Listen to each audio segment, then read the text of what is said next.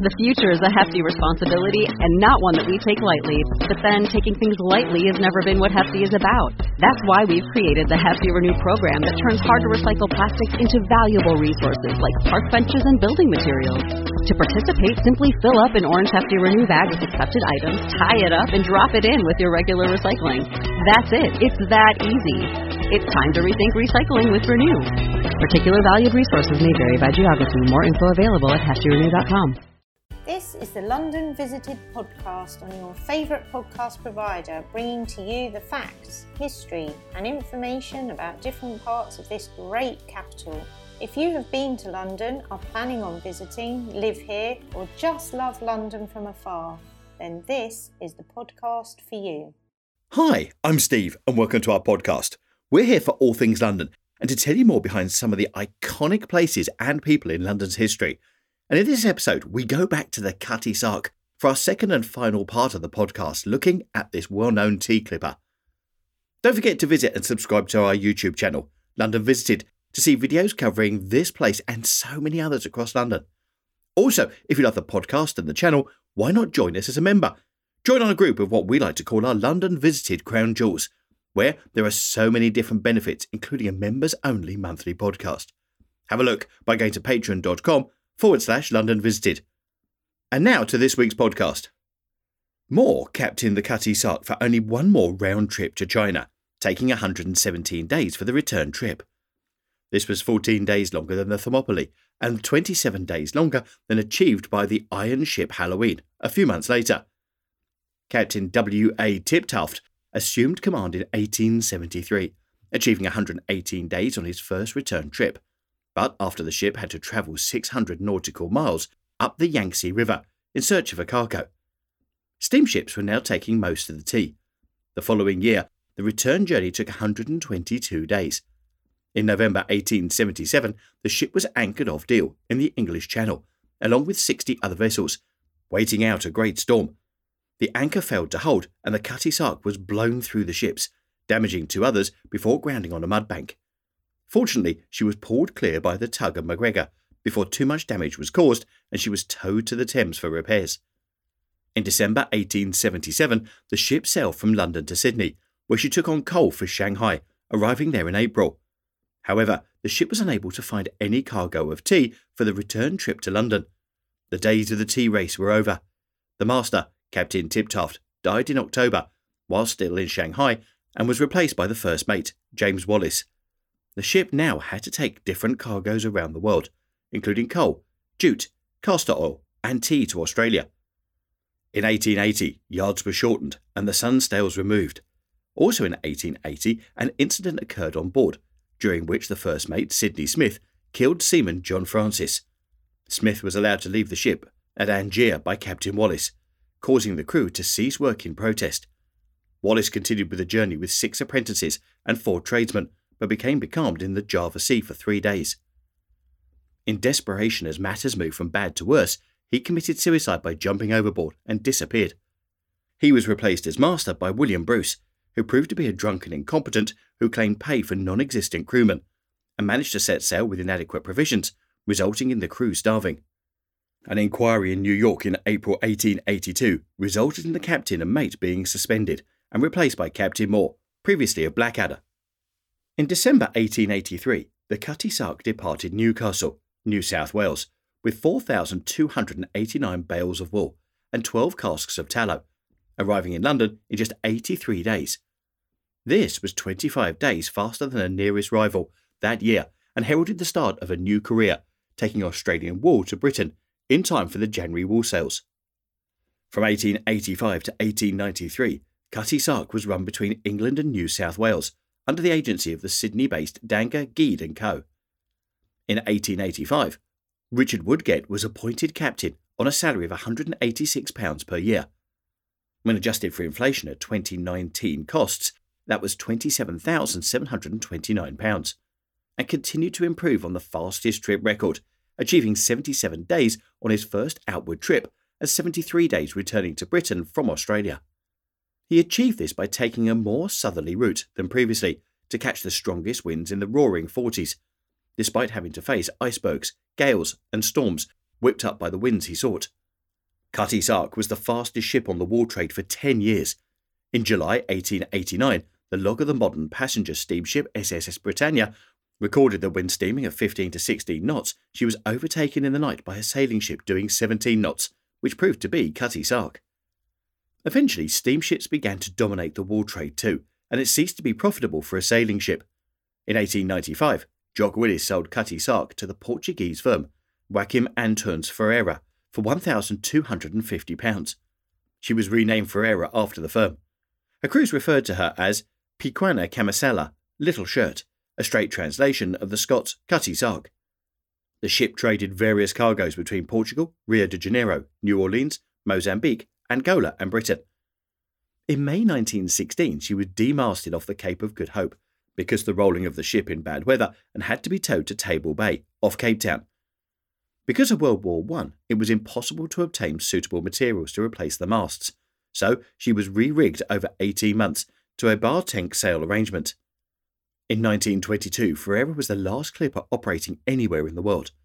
Caught in a storm by the English Channel, she put into Falmouth Harbour, where she was spotted by a retired merchant, Navy Captain Wilfred Dowman of Flushing, Cornwall, who was then operating the training ship Lady of Avenel. The ship returned to Lisbon, where she was sold to the new owners and renamed Maria do Amparo, Mary of the Refuge, the name associated with the devotion of Our Lady of the Refuge in Portuguese. Dowman persevered in his determination to buy the ship, which he did for £3,750, and she was returned to Falmouth Harbour. The purchase was made with the support of Dowman's wife, artist Catherine Dowman, heiress daughter of Sidney Courtauld, crepe and silk manufacturer. The rigging was restored to an approximation of the original arrangement, and the ship was used as a cadet training ship. In 1924, she was used as a committee boat for the Regatta Week in Fawley, during that year's Regatta Week, as recalled to me by Mr. Arthur Toby West. As a historic survivor, the ship was open to the public and visitors would be rowed out to inspect her. Dowman died in 1936, and the ship was given by Catherine Dowman, his widow, along with £5,000 for maintenance, to the Incorporated Thames Nautical Training College, HMS Worcester, at Greenhithe. She was towed to Greenhithe by tug. The ship was crewed by cadets, 15 year old Robert Wild steering the ship during the voyage. The future is a hefty responsibility and not one that we take lightly. But then, taking things lightly has never been what Hefty is about. That's why we've created the Hefty Renew program that turns hard to recycle plastics into valuable resources like park benches and building materials. To participate, simply fill up an orange Hefty Renew bag with accepted items, tie it up, and drop it in with your regular recycling. That's it. It's that easy. It's time to rethink recycling with Renew. Particular valued resources may vary by geography. More info available at heftyrenew.com. At Greenhithe, Cutty Sark acted as an auxiliary vessel to HMS Worcester for sail training drill, but by 1950 she had become surplus to requirements. From February to October 1951, she was temporarily moved for the first of a refit and then to take part in the Festival at Britain at Deptford. On the 30th of January 1952, the 800 ton tanker MV Aqueity collided with Cutty Sark's bow in the Thames. The two ships were locked together after the collision, which forced Cutty Sark's jib boom into Worcester's forecastle rails, snapping the boom before scraping along Worcester's starboard side. Cutty Sark's figurehead lost an arm in the process. Worcester was a condemned hulk, sinking at her moorings at the time. Photographs showing her laying on her starboard side with her starboard side near the shore. Cutty Sark was anchored and towed to the Shadwell Basin, where the repairs were carried out.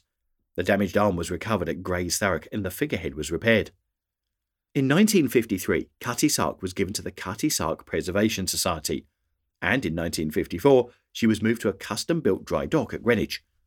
She was stripped of upper masts, yards, deck houses, and ballast to lighten her before being towed from the East India import dock to the special dry dock at Greenwich. The skipper on this occasion was 83 year old Captain C. E. Irving, who had sailed the world three times in her before he was 17. The river pilot was Ernest Coe, Thereafter, the entrance tunnel to the dry dock was filled in, the river wall rebuilt, and the work of re rigging began. The foundation stone of the dry dock was laid by the Duke of Edinburgh, patron of the Cutty Sark Preservation Society, in June 1953. The restoration, re rigging, and preparation for public exhibition was estimated to cost £250,000. Cutty Sark was preserved as a museum ship and has since become a popular tourist attraction as part of the National Historic Fleet.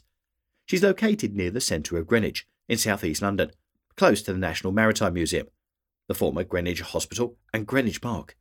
She's also a prominent landmark on the route of the London Marathon. She usually flies signal flags from her Ensign halyard, reading JKWS, which is the code representing Cutty Sark in the International Code of Signals, introduced in 1857. The ship is in the care of the Cutty Sark Trust, whose president, the Duke of Edinburgh, was instrumental in ensuring her preservation when he set up the Cutty Sark Society in 1951.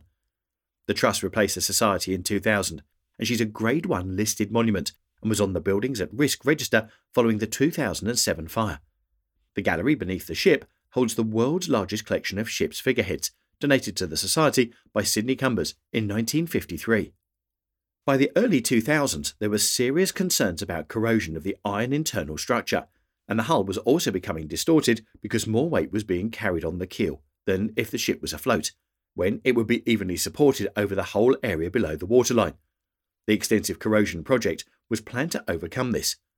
An extensive conservation program was planned to overcome this, including repair and anti corrosion painting of the framework, and the addition of some extra steel ribs to add strength, and a new method of supporting the ship. On the morning of the 21st of May 2007, Cutty Sark, which had been closed and partly dismantled for conservation work, caught fire and burned for several hours before the London Fire Brigade could bring the fire under control. Initial reports indicated that the damage was extensive, with most of the wooden structure in the centre having been lost. In an interview the next day, Richard Doherty, the chief executive of the Cutty Sark Trust, revealed that at least half of the fabric, timbers, etc., of the ship had not been on site, as it had been removed during the preservation work. Doherty stated that the Trust was most worried about the state of the iron framework to which the fabric was attached. He did not know how much more the ship would cost to restore, but estimated an additional 5 to 10 million pounds, bringing the total cost of the ship's restoration to 30 to 35 million pounds. In initial investigations, the possibility was covered that the fire might have been started deliberately. The fire was later found to have been most likely caused by an industrial vacuum cleaner, which had been left running over the weekend, compounded by the absence of overnight fire watchers. In a second incident on the morning of the 19th of October 2014, another fire broke out on the deck of the Cutty Sark. A small part of Deck 3 and the hull timbers were damaged in the blaze. The London Fire Brigade managed to contain the blaze within an hour, and she was reopened to the public shortly after. Aerial footage showed extensive damage, but seemed to indicate that the ship had not been destroyed in their entirety by the 2007 fire. A fire officer present at the scene said in a BBC interview that when they arrived there had been a well developed fire throughout the ship. The bow section looked to be relatively unscathed, and the stern also appeared to have survived without major damage. The fire seemed to have been concentrated in the centre of the ship. The chairman of the Cutty Sark Enterprises said that after inspecting the site, the decks are unsalvageable, but around 50% of the planking had already been removed. However, the damage is not as bad as originally expected.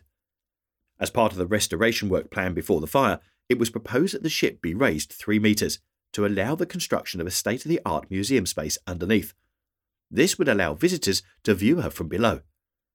There was criticism of the policies of the Cutty Sark Trust, and its stance that the most important thing was to preserve as much as possible of the original fabric.